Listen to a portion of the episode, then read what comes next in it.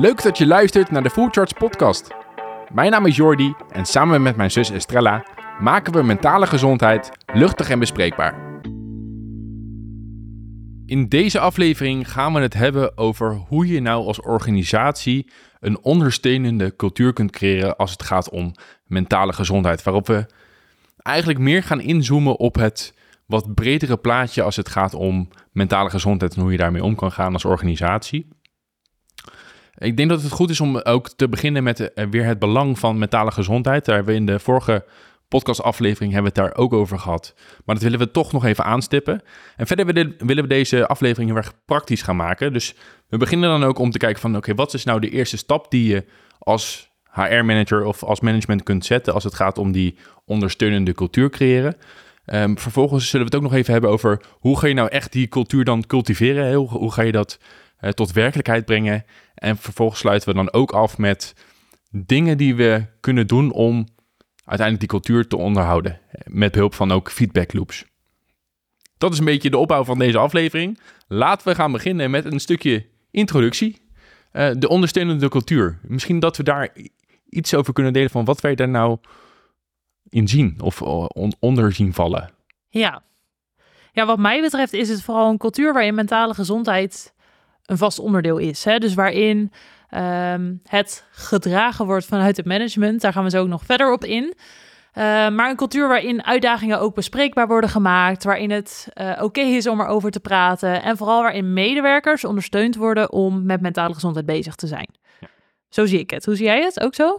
Ja, op, op eenzelfde manier. Ja. Dat klopt inderdaad. Uh, vooral dat bredere plaatje. Precies. wat, wat belangrijk is. Ja.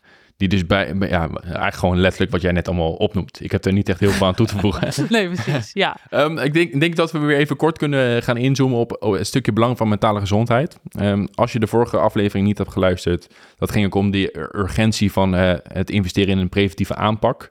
Uh, daarin deelden we ook uh, wat belangrijke kerncijfers als het gaat om mentale gezondheid op de werkvloer. Ik denk dat we nu een aantal voordelen nog even kunnen aanstippen van waarom is het verstandig om uh, te investeren in een, in een beleid rondom mentale gezondheid voor vandaag, maar ook zeker uh, in de toekomst. Mm -hmm. Nou, het zijn natuurlijk voor de, voor de hand liggende dingen. Dus uh, als mensen lekker in hun vel zitten, dan presteren mensen ook vaak beter. dus de productiviteit gaat omhoog. vaak is er dan ook meer betrokkenheid vanuit medewerkers als jij natuurlijk als organisatie laat zien dat jij het welzijn van medewerkers belangrijk vindt. En dit zie je dan ook weer terug in de, de reputatie die je dan als bedrijf opbouwt. Uh, omdat ook steeds meer werknemers toch gaan letten op... oké, hoe voelen de mensen zich hier zo binnen dit bedrijf... en, en wil ik daar dan ook wel of niet voor werken? Um, en natuurlijk, dat, dat hebben we volgens mij in de vorige aflevering niet eens daarover gehad. Um, maar ook het stukje uh, hoe jij je voelt... dat wordt eigenlijk ook weer overgebracht in bijvoorbeeld klantgesprekken of uh, de relaties die je als, als werknemers opbouwt met andere partijen. Dus hoe goed jij in je vel zit, weerspiegelt ook hoe je omgaat met anderen. Zeker. Ja, dat is ook nog een hele belangrijke die ja. we inderdaad uh, toen niet schoot genoemd ook nog, hebben. Uh, schoot me ook nog even te binnen. Ja. Ja, en sowieso natuurlijk het, het hele stuk verzuim, wat alsmaar ja. toeneemt, uh, wat enorme kosten heeft. En dat vind ik toch wel even goed om te benadrukken dat de afgelopen jaren is uh, verzuim door psychische klachten extreem toegenomen. Uh, even kort naar de cijfers kijkend. 1 op de 5 medewerkers in Nederland ervaart op dit moment mentale uitdagingen. Zoomen we in op de millennial medewerkers, is dat 1 op de 4. En kijken we naar de generatie die eraan komt, dus generatie Z, geboren vanaf 2000. Ja, tot 2015 inderdaad. Tot 2015, dan zit het al op 1 op de 3. Dus er zit een stijgende lijn in en dat is geen positieve stijgende lijn. Um, plus daarbij komt ook nog eens dat verzuim door psychische klachten, uh, het herstel daarvan steeds langer duurt. Um, vind ik toch, gaan we ook even weer benoemen. ja, herhaling ja, skiën. ja, is belangrijk. Um, in 2016 was gemiddeld herstel uh, een periode van 167 dagen. Even goed nadenken. 2018 lag dit op 220 dagen en 2022 293 dagen. Dus ook daar zie je een nou ja, best wel extreme stijgende lijn in. Wat dus, nou ja, twee dingen kan betekenen. Of de psychische klachten worden steeds extremer, of we blijven er steeds langer mee doorlopen, uh, waardoor het herstel uiteindelijk langer duurt. Ja. Um, kortom, we moeten het eerder gaan opmerken met elkaar. En daarvoor is die preventieve aanpak nodig. Ja, en dan ook een ondersteunende cultuur. natuurlijk. Exact. Om eh, mentale gezondheid eh, ja, een centraal punt van aandacht te geven. Ja, Eh, nou, nogmaals ga ik ook weer in herhaling vallen. Niet alleen vandaag, maar ook echt in de toekomst. ja. Een beetje een groter, omvattend plan als het gaat om... wat kan je nou doen op het gebied van mentale gezondheid... ehm, over de periode van de aankomende jaren. Ja, ja, een plan wat zich moet vertalen in een andere cultuur. Dat is vooral het hele ding. Want dat is, nou, dat hebben we ook in de vorige aflevering wel benoemd, maar wil ik ook nog wel benadrukken. Eh, af en toe dingen organiseren zorgt ja voor bewustwording eh, en voor inspiratie, maar het zorgt op lange termijn er niet voor dat er echt duurzame verandering plaats gaat vinden. Eh, plus het kost heel veel tijd, want op het moment dat jij elke keer als bijvoorbeeld HR-manager moet gaan nadenken over wat ga ik nu weer organiseren, Mhm. ja, bij zo'n organisatie van een event of een spreeksessie of inspiratiesessie of workshop. Ja, er zit gewoon elke keer best wel wat tijd in. Maar wat nou als je een beleid hebt of een cultuur hebt waar het vast onderdeel in is, mentale gezondheid, waardoor het ook als HR veel minder tijd kost. Want je weet gewoon, komend jaar is dit wat we gaan doen. Ehm, en daarin is ontzorging super fijn. Dus dat adviseren wij ook altijd. Van kijk ook eh, op welke gebieden je kunt laten ontzorgen als manager. Ehm, Ja. ja, om het zo echt, nou ja, die ondersteunende cultuur te creëren. Op ja, maar, dat is ook nog een vraag die, dan, die ik veel stel aan, aan managers met wie we praten. Van, is eh, een compleet plan maken voor mentale gezondheid, is dat dan echt jouw core business? Hè, wat je mo- moet doen? Of is het ook een kwestie van gedeeltelijk uitbesteden en dan sturen met behulp van data op dingen die je zelf kunt aanpassen? Precies. Even vragen die we het minder laten, maar wel belangrijke dingen om over na te denken. Ja, Laten we beginnen met het eh, volgende punt. Dat is om hem praktisch te maken van wat is nou dan de eerste stap die je kunt ondernemen om dan echt zo'n basis te creëren voor een ondersteunende cultuur. Mhm. Eh, waarbij we ook weer moeten beginnen bij de buy-in van het, eh, het leiderschap en management. Ehm, dat die eigenlijk als het ware aan boord zijn met die ondersteunende cultuur creëren. En dat ze ook het belang daarvan inzien en uitstralen, toch? Zeker. Ja, uiteindelijk moet het door het management gedragen worden. Dat kunnen we niet vaak genoeg zeggen, maar dat zeggen we ook omdat wij eh, in de afgelopen vijf jaar, eh, terwijl we ons hiermee bezig eh, zijn gaan houden, echt grote verschillen hebben gezien in organisaties waarbij het management het uitstraalde en het ook echt belangrijk vond. En organisaties waarbij het management zei, nou, hè, ik maak er geld voor vrij, succes, HR-manager. En ik eh, hoop dat het wat op gaat leveren. Ja. Want je, je ziet gewoon echt het verschil. En we hebben ook medewerkers ondervraagd hoe zij dat ervaren. En ook daarin zie je gewoon hele grote verschillen. Want eh, bij organisaties waar het management het uitstraalde dat zij mentale gezondheid belangrijk vinden, eh, zie je ook dat de medewerkers meer ruimte durven vrij te maken om er iets aan te doen. Ja. En dan hebben we het niet over elke dag een uur mediteren op de werkvloer, want daar zit geen enkele werkgever op te wachten. Maar wel over bijvoorbeeld het bespreekbaar maken. Als je weet, mijn manager die begrijpt of die wil er ruimte voor maken of die wil mij leren begrijpen hè, hoe ik mentaal in mijn vel zit, eh, dan durf je daar als medewerker ook meer over te praten. En dat bleek dus ook uit, eh, uit vragenlijsten die wij eh, uitzetten. Ehm, terwijl als we kijken naar organisaties waarbij het management nou ja, het niet uitstraalt of niet laat zien dat zij het belangrijk vinden, ja, dan, dan zie je gewoon echt een, een steeds grotere kloof ontstaan. Mensen durven geen pauze te nemen. Mensen eten snel je boterham achter het bureau. Op het moment Ja. dat een collega je belt op een thuiswerkdag en jij bent net de kids aan het ophalen, durf je eigenlijk niet op te nemen, want je hoort kinderen op de achtergrond. Ja, dat soort dingen. Dat zorgt voor zoveel spanning dat, Ja. nou ja, je kan je voorstellen, productiviteit die keldert gewoon extreem naar beneden, want je bent alleen maar soort van op je tenen aan het lopen om binnen de lijntjes te blijven. Ja. Dus nou, ik eh, kan hier uren over doorpraten, maar het is, het is gewoon echt heel belangrijk. Ja, Eh, en dan is natuurlijk wel een vraag van, ja, oké, maar hoe krijg je het MT nou mee? precies. Ja. En dat is toch ook, eh, ja, het is een beetje de, de, de zwart-witte cijfers, hè? dus de business case voorleggen van, ja, wat doen nou verschillende programma's of verschillende methodes met, met mensen en hoe kan je dan inzichtelijk maken eh, dat er ook daadwerkelijk iets verandert of iets verbetert. Precies. Ook weer kijken, dus wat we net hebben gezegd, in het belang van mentale gezondheid. Dus verhoging van productiviteit. eh, echt zwart op wit krijgen dat mensen zich daadwerkelijk beter gaan voelen. Dus eh, minder last hebben van paniek, van twijfels, van angst. Eh, al dat soort dingen inzichtelijk kunnen maken om uiteindelijk aan te tonen dat de dingen die je onderneemt, ja, dat die van toegevoegde waarde zijn in het verbeteren van mentale gezondheid en daarmee dus ook bedrijfsresultaten. Want als mensen zich lekkerder in hun vel voelen, dan wordt er ook beter gepresteerd. En dat zorgt uiteindelijk ook weer voor de groei van het bedrijf. Dus niet alleen maar mensen zelf, maar zeker ook het bedrijf eh, als eindresultaat. Ja. ja, dus dat is één ding. Ja. Het tweede wat heel belangrijk is, ehm, is dat je het management vroeg betrekt bij nou, het creëren van die cultuur. Ja. Eh, of bij de eerste gesprekken hierover. Ja, dus het meedenken in de oplossing bedoel je dan? Precies. Eh, want aan het begin ga je ook bepalen waarom is het nou belangrijk voor onze organisatie. En op het moment dat management daar niet bij zit, missen ze dat stuk al. Eh, dus betrek ze bij het proces. Eh, ze hebben weinig tijd. Maar ook als je dit luistert als, als manager van...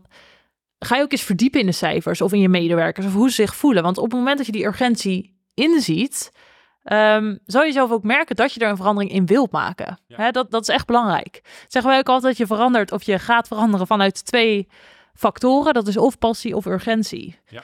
Eh, passie is super mooi, want dat betekent dat je er. Nou, we spreken echt met veel managers die er echt passie voor hebben. Van hè, ik zorg ook goed voor mezelf, ik mediteer, ik neem een pauze, ik zet mezelf op één. Nou, als je vanuit daar de organisatie mee kan krijgen, is het wat mij betreft het allerbest. Ja, Want dan, nou ja, dan straal je het echt uit. Ehm, maar een andere optie is vanuit urgentie. En daarvoor is het nodig om die cijfers in te duiken. En als je merkt dat eh, bijvoorbeeld je leidinggevende dat niet doet als HR-manager, ga dan als HR-manager die cijfers in. eh, om daarmee het management mee te krijgen. Ja. Dus passie of urgentie. Ja, ik denk dat eh, ook nog wel een leuk voorbeeld is dat we twee weken geleden spraken we natuurlijk ook bij een bedrijf en daar, daarin vond ik het heel erg mooi om te zien dat ze Food Charge ook koppelden aan eh, nieuwe opgestelde kernwaarden. Ja, En toen had ik ook echt zoiets van, kijk, dit is nou typisch een voorbeeld Ja. van een bedrijf wat uiteindelijk eh, mentale gezondheid helemaal omarmt Hm. en dat ook zelfs meeneemt in de kernwaarden en dat precies. dan doorvoert eh, door middel ook eh, met behulp van Food Charge met het programma om die kernwaarden ook extra te laten leven. Ja. En dat vond ik een supergoed voorbeeld. En, en ik merkte ook dat de, de groep werknemers ook echt super eh, open communiceerde met, Ja. met elkaar. Zeker. Eh, echt een, een duidelijk verschil wat mij betreft in vergelijking met andere bedrijven waar we nou, kick-offs hebben gegeven. ja, Eh, dus daarin wil ik ook eigenlijk laten zien dat als je als management dus echt uitstraalt en het dus zelfs helemaal meeneemt in je kernwaarden van de organisatie om het belang aan te tonen van mentale gezondheid, Mhm. ja, dat het ook echt veel medewerkers dan meekrijgt. ja, Dus dat wil ik nog even als voorbeeld ook geven, wat wij ook hebben gezien eh, Ja. binnen organisaties. Ja, en iets anders wat hierin ook nog kan helpen is ehm, succesverhalen pakken van andere organisaties die al aan het investeren zijn in mentale gezondheid.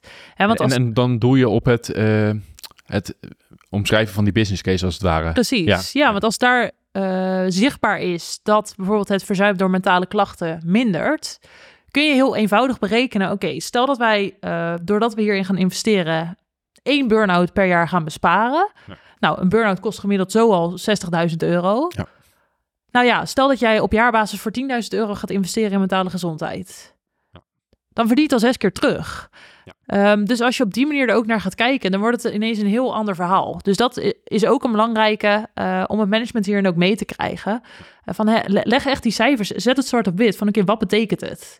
En daarvoor is het eh, een optie om dus naar andere succesverhalen ook te kijken. Ik het volgende puntje hierin is eh, het stukje educatie en, eh, en bewustwording. Ook hierin geldt weer van eh, het, liefst zorg je ervoor dat er jaar rond dingen worden aangeboden. Of dat, of dat het nou één programma is of, of meerdere dingen. Maar in ieder geval dat er constante bewustwording is van het over mentale gezondheid. Ehm, dan kan je natuurlijk kijken naar hè, seminars, workshops die worden gegeven, maar ook programma's zoals Food Charts die vaak wat meer allesomvattend zijn. Ehm, en ook als HR-manager zou je ook moeten kijken van, ja, moet je dat soort dingen ook helemaal zelf uit gaan zetten? Of moet je ook in gesprek met andere partijen, zoals bijvoorbeeld Food Charts, die jou kunnen ondersteunen en mee kunnen denken in het uitzetten van die strategie? Ja. ja, en die bewustwording, dat kan hem echt wel in kleine dingen zitten. Want dat, dat zien wij ook. Als wij bijvoorbeeld medewerkers uitnodigen om eens met z'n allen te checken wat de schermtijd is, schermtijd is op je mobiele Ja. telefoon. Ja. Dat doet zoveel. Het is zo'n simpele actie wat je in een 10 seconden kan doen. Ehm, en daardoor, nou ja, wij laten altijd medewerkers even de hand in de lucht van wie heeft er meer dan één uur, dan twee uur, dan drie uur, vier uur, vijf uur, zes uur, nou zes plus. En eh, daarmee laat je ook weer zien het zijn, het zijn uitdagingen waar we allemaal mee te maken hebben. We worden allemaal continu afgeleid door die telefoon. De vraag is alleen, hoe ga je ermee om? En door die bewustwording weer te creëren van... ik zit vijf uur per dag op mijn telefoon. Vijf uur. Wat, wat kan je verder in vijf uur doen? Eh, kleine side note, daarin zit ook je navigatie. Of als je eh, sales doet, dat je aan het bellen bent. Dus je moet het wel een beetje eh, afwegen van... oké, wat is je daadwerkelijke schermtijd aan bepaalde applicaties waar je eigenlijk geen gebruik van wilt maken of minder. Ja, precies. Ehm, maar die bewustwording kun je dus ook op hele luchtige manieren ehm, het bedrijf inblazen eigenlijk. Hè? Ja, het hoeft niet altijd zwaar beladen te zijn en eh, ja, hele grote veranderingen of dingen doorvoeren. Precies. Het, het kan ook een simpele sticker op de deur van de wc zijn met adem in, adem uit. En misschien zit je op de wc en moet je erom lachen. Maar het doet wel iets uiteindelijk. En dat, dat merken wij ook. Dus die kleine dingen ehm, kunnen al een eerste stap zijn. In ieder geval voor die bewustwording. Ja. Eh, en voor educatie kun je inderdaad kijken naar misschien wel bepaalde sessies ehm, over dit onderwerp. Ehm, ja, ik zei al, hè, dus ehm, misschien toch gedeeltelijk ook dingen uitbesteden als het gaat om mentale gezondheid. Want heel vaak is het niet een, een core business van de organisatie om daar een compleet plan op te maken. En hebben de mensen daar, zijn, zijn ook niet helemaal, eh, niet veel mee bezig. Eh, dus kijk gewoon ook, ehm, houd je ogen open voor organisaties die zich echt richten op het verbeteren van mentale gezondheid. En ga daar gewoon mee in gesprek. Dat is een tip die ik wil meegeven. Of dat nou voor Charge is of een andere partij. Maar eh, geef aan wat de uitdagingen zijn binnen de organisatie als het gaat om mentale gezondheid. En kijk eh, wat andere organisaties daar van vinden of, of, of ze daarin mee kunnen denken. Dat ja, laat je daarop adviseren. Precies, dat, ja. Ja. ja, Ehm, is er nog iets anders als het gaat om het, het beginnen met die basis, wat jou nu te binnen schiet, eh, voor iemand om ja, dus die ondersteunende cultuur te gaan creëren?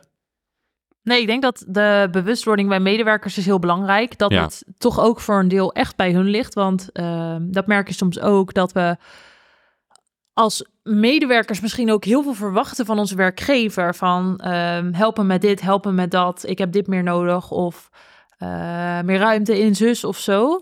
Eh, maar kijk ook als medewerker, wat kun je al doen met dat wat er nu is? Hè? Kruip als medewerker niet in een slachtofferrol.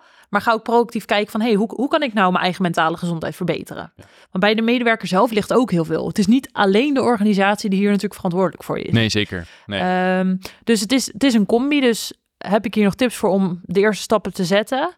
Nou ja, moedig dus medewerkers aan door bijvoorbeeld die bewustwording op hele luchtige manieren te creëren. Om toch eens te kijken, hey, ik ervaar veel werkdruk.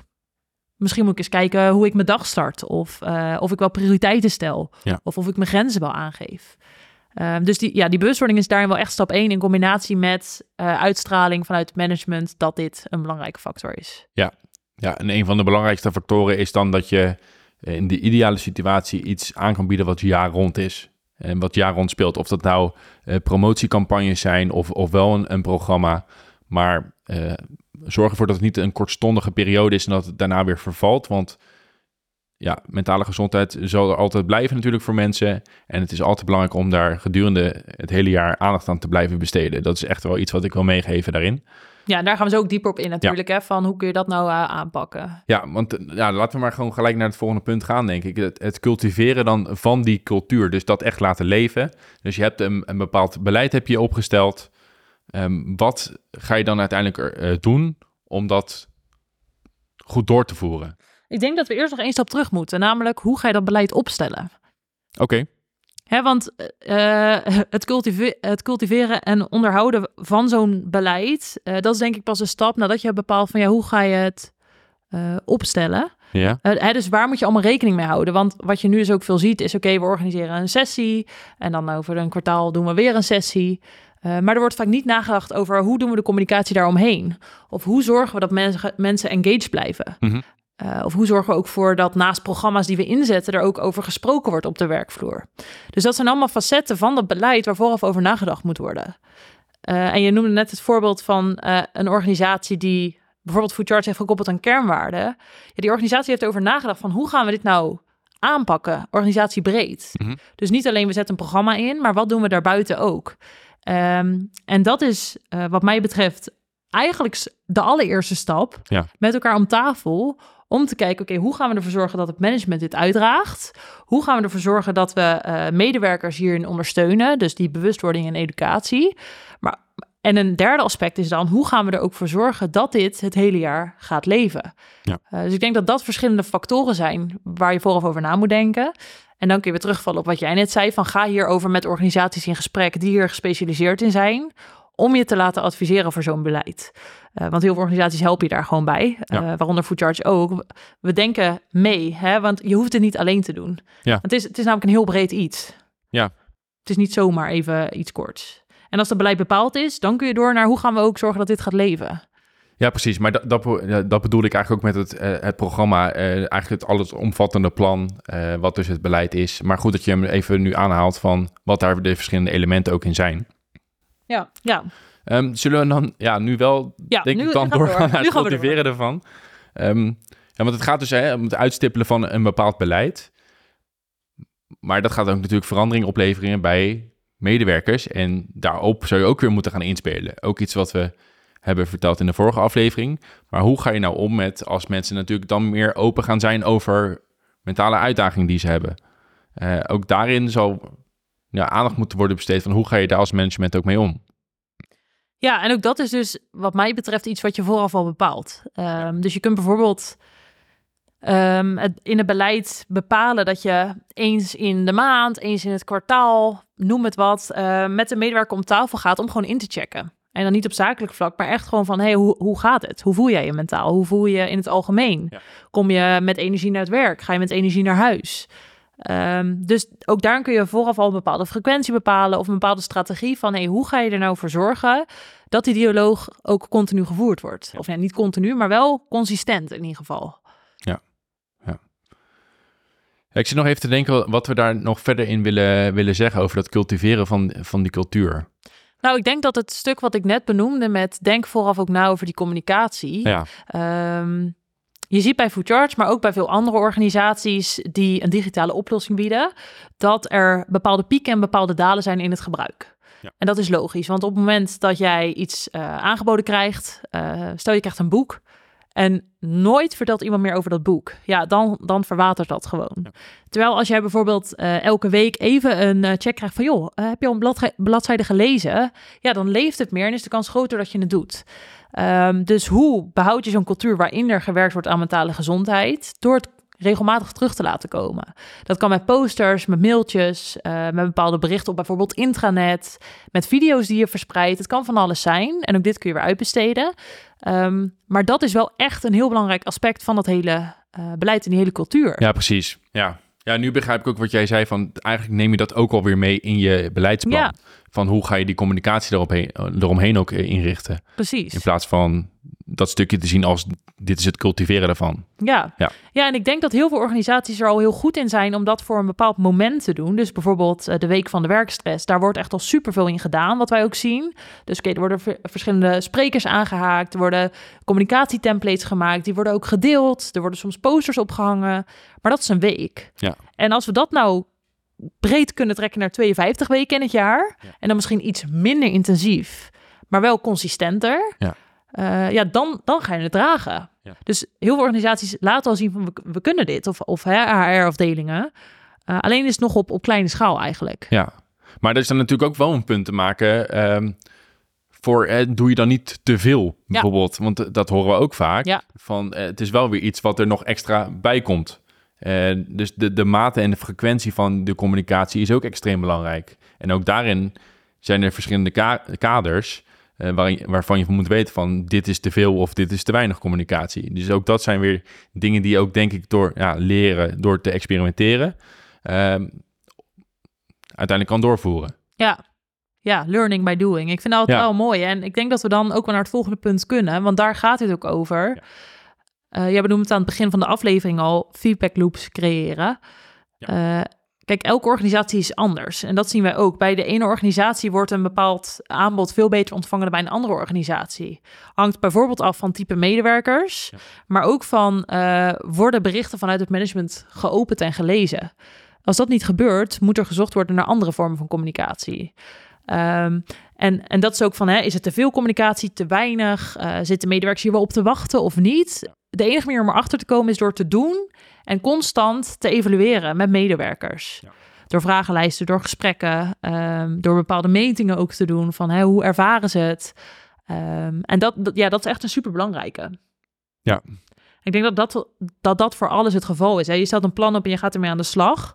Uh, en wij zijn ook altijd zo min mogelijk tijd aan het plan besteden. In die zin, je moet er goed over nadenken. Maar op een gegeven moment ook vooral snel gaan toetsen. Uh, Ja, ja. En dan evalueren. Da daar zit het hem in. En als je ziet dat A niet werkt, ga dan ook weer eh, opvragen van... oké, maar waar hebben jullie dan wel behoefte aan? Hè, Ja. Ik sprak laatst ook een organisatie... en die organiseert nu één keer in de twee weken... een online sessie van een half uur. Een soort informatieve sessie over eh, stressmanagement. eh, hoe kun je beter je grenzen aangeven? Ja, en ze gaven aan, ja, er komen drie medewerkers op af. Het is een club van 500 volgens mij. Ja. Ja, is dat dan de manier die binnen de organisatie past? Ja, misschien niet. Ehm, dus ik denk ook vooral dat we ehm, met elkaar zo'n beleid niet moeten gaan zien als iets wat in een jaar opgesteld moet zijn. Hè, van Ja. dit is het perfecte beleid voor jouw organisatie, want dat kost tijd plus het verandert continu. Ja, en je hebt die data nodig om eh, betere vervolgkeuzes te kunnen maken. En daarom vind ik het ook goed wat jij ook zegt van ehm, start met eh, een bepaalde manier en kijk vervolgens hoe daarop wordt gereageerd. Dus als het gaat om de ad- ado- eh, adoptieniveaus van, van een platform of een, iets wat je organiseert, een workshop, hoeveel mensen komen er opdagen.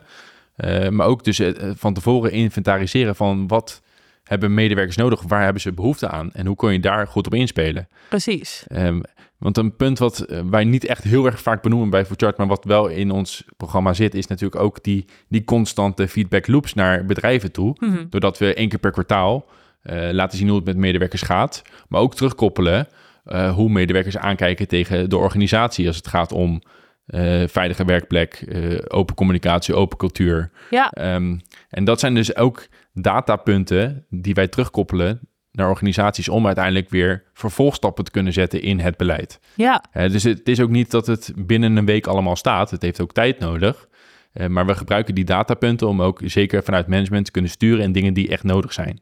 Ja, en ook nodig voor Foodchart zelf. Hè. We, laten ook, we doen ook metingen ehm, binnen de deelnemers hoe ze Foodchart weer ervaren. Want dat is ook weer interessant voor de organisatie. Hè, van hoe wordt het hier ontvangen en wat, wat valt op wat ze enorm waarderen en wat minder. Zodat Ja. zowel Foodchart als de organisatie daar weer in kan sturen. En ik denk dat dat het allerbelangrijkste is. Dat eh, ongeacht of je het zelf gaat doen of met een partij, dat het een samenwerking is Ja. met als doel die ondersteunende cultuur. Met als uiteindelijke doel minder verzuim. Ja. Ehm, en ja, dat moet echt teamwork zijn. Ja, en ook dat kan je weer op allemaal verschillende manieren invullen. Hè? Want ik haal dus eh, als het ware een soort enquêtes aan, die ook bij ons in het platform zijn verwerkt. Maar je kan dus ook met fo- focusgroepen, wat jij ook zegt, één op één gesprekken. Dus dat je één keer per maand, één keer per twee weken, of misschien wel gewoon in het moment eh, met elkaar in gesprek gaat. En dat zijn allemaal verschillende manieren waarop jij dus je, je feedback kan verzamelen om eh, vervolgstappen te kunnen zetten. Ja, en ook dat is weer kijken van wat past bij jouw organisatie. Want Precies. eh, we werken ook met IT-clubs en je ziet dat mensen daar over het algemeen meer introvert zijn en niet zo snel willen praten over wat ze voelen, ervaren, Ja. noem het op.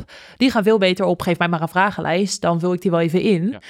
Eh, in plaats van, nou, ik ga nou even een half uur zitten praten over mijn gevoelens, weet je wel? Dus... Ja, Ja, maar ehm, ook, ook dat ontstaat weer eh, met de tijd. Hè? Want sommige partijen, daar werken we nu ook natuurlijk drie, we of, drie weken, drie jaar mee samen. En dan zie je ook dat in het eerste jaar eh, willen mensen het liever gewoon voor zichzelf houden. Dus gewoon die enquêtes invullen, eh, anoniem. Maar vervolgens merken ze wel bij de bedrijven dat er meer over gesproken gaat worden, over mentale gezondheid. Dus dat, dat ontstaat ook met de jaren, dat mensen daar ook meer open in kunnen gaan zijn. Ja, ja, omdat die cultuur natuurlijk ook weer mee beweegt. Precies. En dat is gewoon weer het belang van het management. Straal je het uit, dan langzaamaan gaan mensen ook meer open zijn. Ja. En ik wil dan nog wel even terugverwijzen naar die podcast met eh, Arno, waarin het ook heel erg gaat over je kwetsbaar opstellen, ook als management. Dat heb ik ook in de vorige aflevering aangehaald. Maar dat is ook een hele belangrijke. Laat zien wat je er zelf aan doet, waar je zelf tegenaan loopt, ehm, om het op die manier ook te laten leven. Zullen wij eh, gaan afsluiten met drie vragen? Helemaal goed. Waarom we dat doen is bij Foodcharts eh geloven wij heel erg in actie boven informatie. En in de podcast delen we natuurlijk best wel veel informatie, best veel input. Misschien lekker als je naar huis rijdt in de auto, dat je denkt, nou, ko- kom maar even door.